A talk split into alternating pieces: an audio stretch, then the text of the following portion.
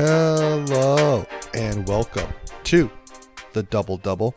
My name is David Dixon and it is Saturday, July 31st. Hope everyone's doing well and enjoying the Olympic Games. It's been so much fun to watch the top athletes from around the world in sports that we don't usually think about but fall in love with during this two week period every single year. Um, it's always so much fun and it's been really, really cool to see just the Olympics take place this year, one year later, and just get a taste of all the different events and just the level of uh level of athlete just in all these sports because we spend so much time thinking about football, basketball, baseball, but just remembering that there's so much more out there in the world of sports and so many tremendous, tremendous athletes who deserve the spotlight as well. Today on the podcast, we're going to recap NBA draft from Thursday night. It was a really interesting draft. Uh, not not too many big names got moved, but still so many trades throughout the draft. Some interesting picks that we're going to hit on, and then later we're going to talk big college football news about Texas and Oklahoma and the SEC dilemma. It's going to be really interesting to see how that all plays out as it seems official, but we're going to get into all that. But we're going to start with the NBA draft. Draft Thursday night. There were some teams with some interesting selections. So just running through it, the first three picks went chalk. The three best players by consensus for all the quote unquote experts uh, went in the top three Cunningham, Green, Mobley. Uh, they all went to the teams that everyone had mocked them at. There was no trades involved. And for the most part, they all went to pretty good fits for them. Cunningham, obviously, with uh, Detroit's going to have the ball a lot, can be a very ball dominant player. Lot of usage there to help them. They have uh, Jerami Grant, uh, Olympian. Detroit may be able to contend for that last playing spot next year. Really depends how good Cade Cunningham is. You know, Houston going with Jalen Green got exactly what they needed, which is a good prospect. The Houston's truly starting over. Green will have a chance to score a lot of points, take a lot of shots, and be a foundational building block and play through a lot of mistakes next year. Mobley went to Cleveland. Mobley might be the best long term prospect in this draft due to his size and skill ability, but just going to Cleveland, already playing with some good guards, he'll be able to develop there on his timeline. Cleveland maybe trying to make the play up the the play in game next year, but he'll be able to develop at his own pace and hopefully if he can follow sort of that DeAndre Ayton uh, path of get better every single year. So year three, year four, he's much, much better and contending for a playoff team, that would be a really great success. And then the draft sort of changed at number four. I had predicted that the Toronto Raptors would go with Jonathan Kuminga, the G League Ignite uh, wing, but they decided to go with Scottie Barnes, a forward from Florida State. Really interesting pick there as he is a player who has a lot of intangibles, very good defensively, a great athlete, could play point guard, but he can't shoot. That's his biggest weakness is his shooting ability. And Toronto with other wings, and Anunoby, Siakam, said, you know what? Barnes can provide a lot of things for us.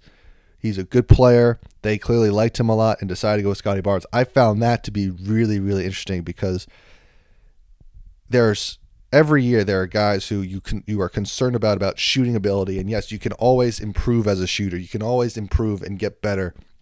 But there's also some guys who just never figure it out and just are guys who just are weak shooters. And it's really hard in the modern NBA to be a productive good player if you are a non-shooter on on the court. You have to be someone like a Draymond Green who can literally do everything else at such a high level. And maybe that's what Toronto sees in, in Scottie Barnes. But if you're going to shoot as poorly as he does coming into the NBA, you know, by all indications, great kid, hard worker. If he can keep improving his shooting ability, this could be a steal. But until then, it'll be interesting to see what type of impact he can make in his first year, just with that uh, lack of three point shooting ability so far. But really interesting pick there by Toronto because that kind of changed the whole draft from now the Magic, who were mocked with Barnes all week, Jalen Suggs falls into their lap, they can grab Jalen Suggs, who I think who was my favorite player in college last year, the point guard combo guard from Gonzaga. He'll play point guard for them day one. Markelle Fultz, Cole Anthony, RJ Hampton. You know, Jalen Suggs is gonna be the guy down there. He is a terrific player, great size, really good player, competes. Really, really strong pick there by Orlando. Number six, and this is where it got interesting here. Teams with the most interesting picks. I wrote this down when the draft was going on. The Thunder go with Josh Giddey, a point guard from Australia. He is a player who I personally did not watch too much of this season, but he has very, very good size. He is a point guard at six foot eight. He is Australian. He played in the uh, NBL league that LaMelo Ball played in last year with other uh, NBA prospects.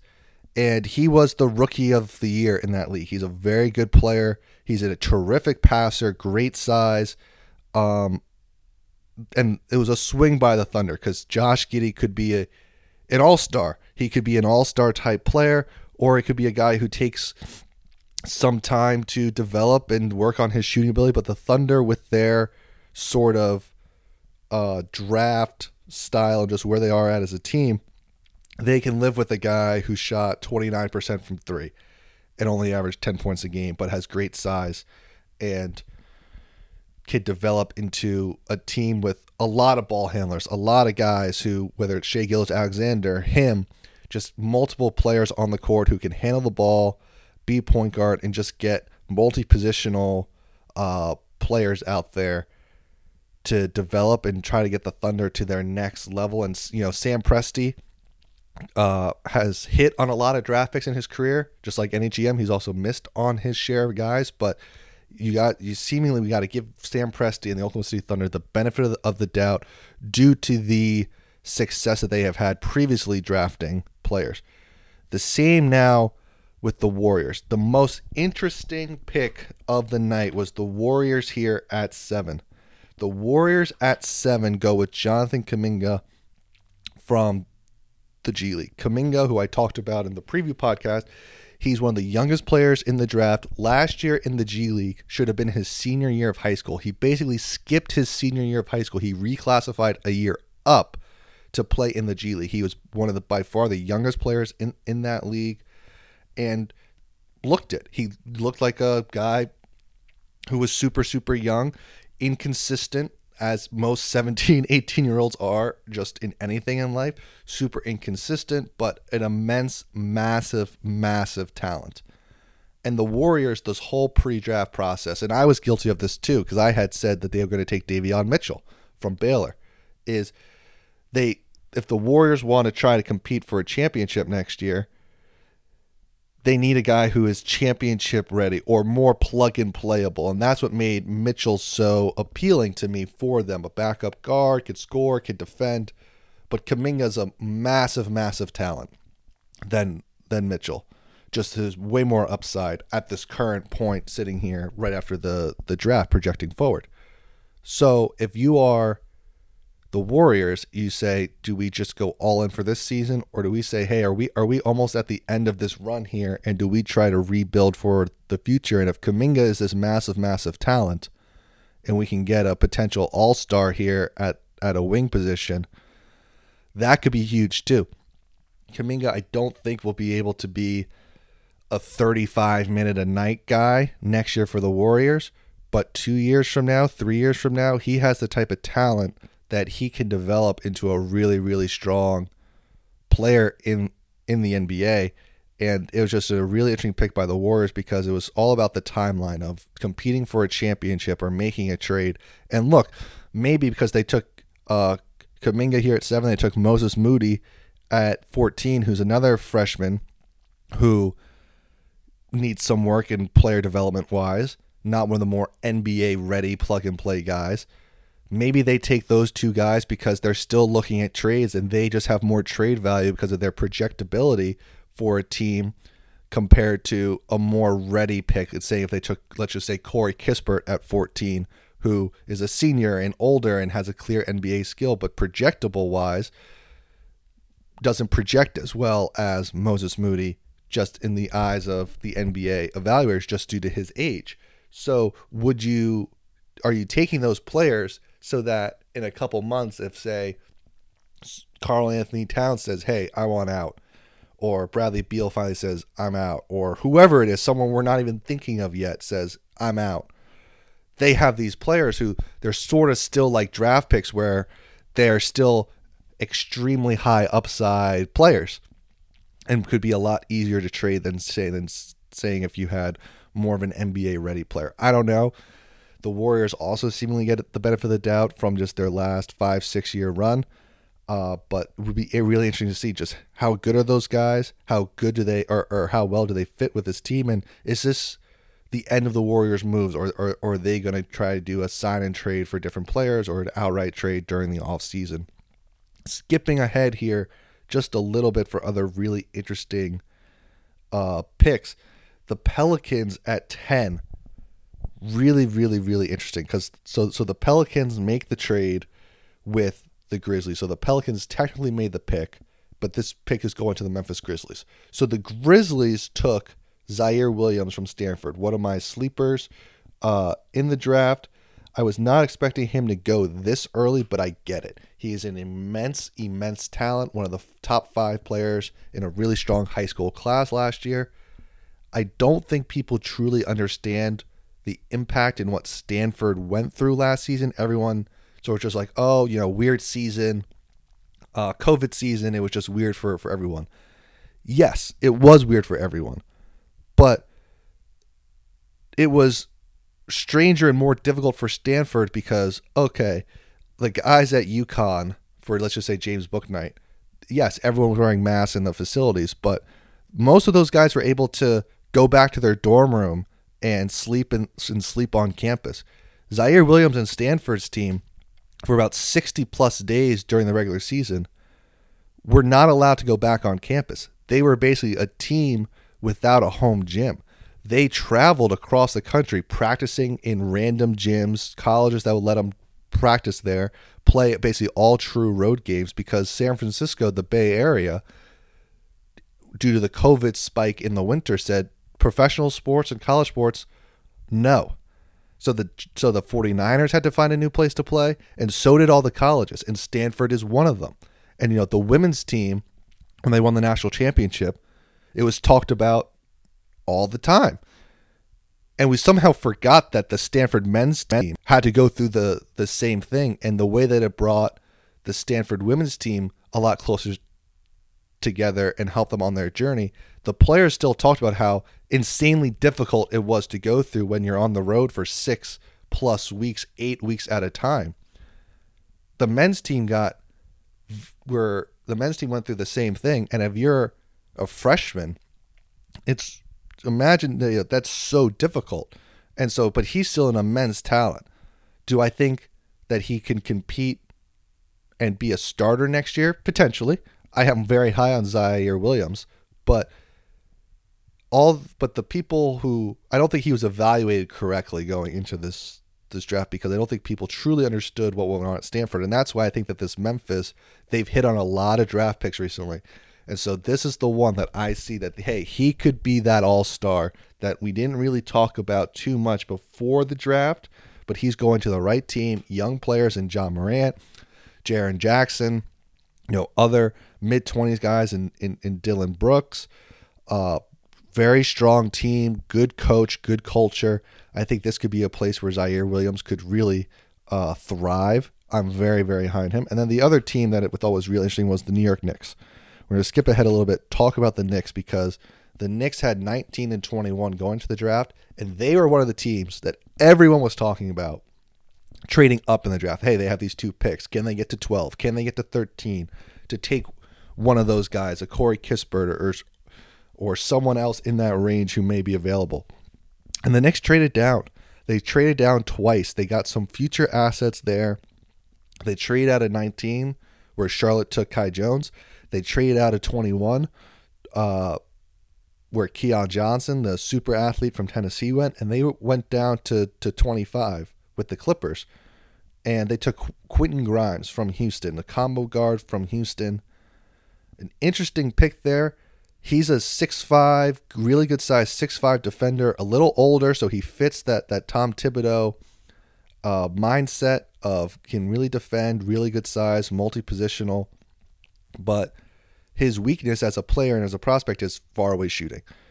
And then in the second round, the Knicks took another guy who's not a great shooter in Miles McBride from West Virginia. And you know, when when you look at McBride, his freshman year, 30% from 3, sophomore year 42% from 3, which number is real, right? Which number is right? I have a feeling that it's the free throw percentage that he is a better shooter, but it's he's a second round pick sort of for a reason if he's coming in to be a shooter, uh that's great, but you have these two guys who you have to figure out if they're shooters. McBride, not great size, only six foot two. Point guard, yes, that they need a point guard, but you had Quickley last year. Maybe he'll play backup point guard. When you look at the Knicks, it was team with desperate need of, of three point shooting, and they really only addressed that with with one pick there, um, and maybe even not really in that one pick, depending on whether you think it was his freshman three point numbers or his sophomore three point numbers. So the Knicks not taking a Corey Kispert or a Trey Murphy and, trading up for those guys, just guys who are more established as shooting prospects and with that real NBA skill. And now look, you could always try and add shooting, but every year we we see that the, impact of shooting and that was the Knicks' most glaring weakness, and them not addressing it, I found to be just a really interesting decision by the front office there. So, the things to remember about the draft and talking about the draft is look, I could talk about every single prospect, but then this podcast would be four hours long. The thing to remember is not all 60 of these picks are going to be star players. We generally talk positively about these guys because you want it's the biggest moment of their lives and they're sort of a blank slate. You never know what's going to happen. But not all 60 are going to make it. If all 60 made it every year, there would be so much turnover in the NBA. It would be ridiculous. And it already is a league with a lot of turnover. The other thing to remember is fit, fit, fit, fit, fit. Fit is the most important thing in the draft. That's why I'm really high on Ziaire Williams. I think it's a good fit in Memphis. That's why I'm high on Evan Mobley. Good fit in Cleveland. But Franz Wagner going to the Orlando Magic, don't know how great that fit is for him with just where that team is heading and what that team is good at and, and what they're not good at right now. He may prove it wrong, but is that a good fit for him? Same with Davion Mitchell going to the Kings. Is that a good fit? Fit is the most important thing in the draft. And then the second most important thing is player improvement and player development. How much are these guys going to get better? How hard are they going to work? How are the teams going to help them develop? How do their bodies develop? When you think of a guy like Evan Mobley or Kai Jones, do their bodies develop more slowly as an 18, 19 year old? Or do they develop the way Giannis's body developed, where you can put on 50 pounds of muscle in four or five years? Just the luck of your body type and just the development wise there. Then the other thing to remember crucially is, and I'll say it again, I can't talk about all 60 prospects the podcast will be way too long. And there will be three or four players who I did not talk about on this podcast or even previewing the podcast or previewing the the draft on that podcast. That will make it. That will potentially be all stars. Donovan Mitchell, pick 12th or 13th, all star. Kawhi Leonard, pick 15th, all star, superstar. Giannis, 15th, two time MVP, all star, finals MVP. Jimmy Butler, picked 30th, All Star. The list goes on and on. Paul George, picked 11th, All Star. Right? So many of these players who are not in that top, top group, who come in with legit question marks, develop, and they prove us all wrong. And who knows who will be in this year's draft? Nikola Jokic, picked 41st in 2014, MVP. There will be a player we haven't talked about that people aren't talking about that have legit question marks who develop, they get better, they're in their right fit, things go their way, and they can develop into all star or an MVP caliber player. And that's something to remember too is it's a blank slate now for all these guys. Just because you weren't picked first or second doesn't mean you can't make it and doesn't mean that you can't make an all star game either. So it'll be really interesting to see what happens. First taste will be Summer League in a couple weeks. But really excited. The draft is always fun. And coming up, we got free agency, Summer League, and then the start of the season. So the NBA just keeps on ticking. Always so much to talk about there. And it seemingly is always so much to talk about college football wise as well. College football has now turned into a 24 7, 365 a year sport, especially when they're doing conference realignment. Texas and Oklahoma, it is official. They did the proper channels this week. They will be SEC members starting in 2025, potentially earlier. They voted, they wrote the letter requesting. The SEC voted to say yes. They extended the invitation, and both schools have accepted. It is official. The Big 12 is officially in chaos. The SEC has now expanded to include the biggest brand in all college sports, University of Texas, Oklahoma, a great athletic program.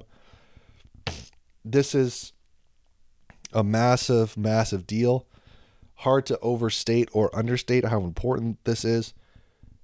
And there's now real infighting in college football. You have the SEC commissioner saying things about, well, we didn't want to expand the playoff. That was the Pac 12 and, and the Big 12, all this stuff. The college football playoff will expand. And I think now they're going to have to put a limit on the number of SEC teams who could be there. And I think even too now, this Super League thing may start, and the Super Conference is just getting closer and closer and closer. But the thing to remember about this is don't hate the schools who are doing this. Hate the way college football is currently set up, where money trumps all, and that money is the money is so so so so much that any school that could join the SEC probably would.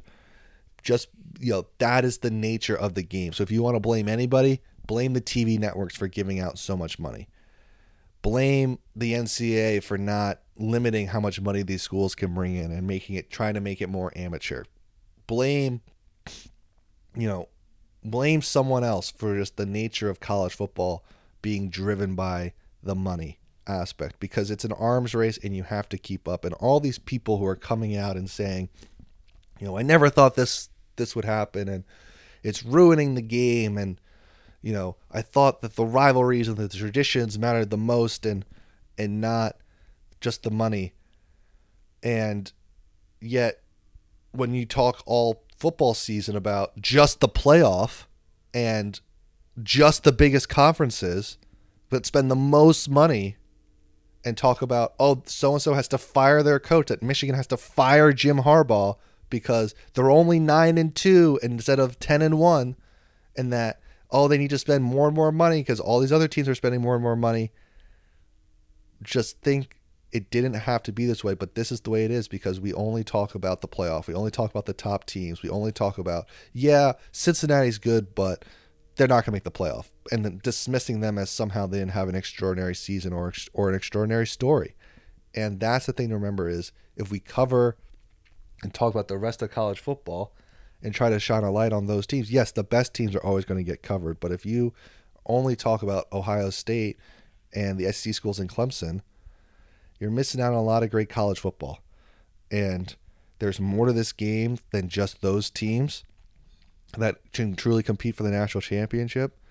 And part of that is just have to remember that there's there's more to it. There are still great rivalries at every single level. There's still great games and it's not just a battle for the national championship all the time. And so this is official. They will be in the SEC.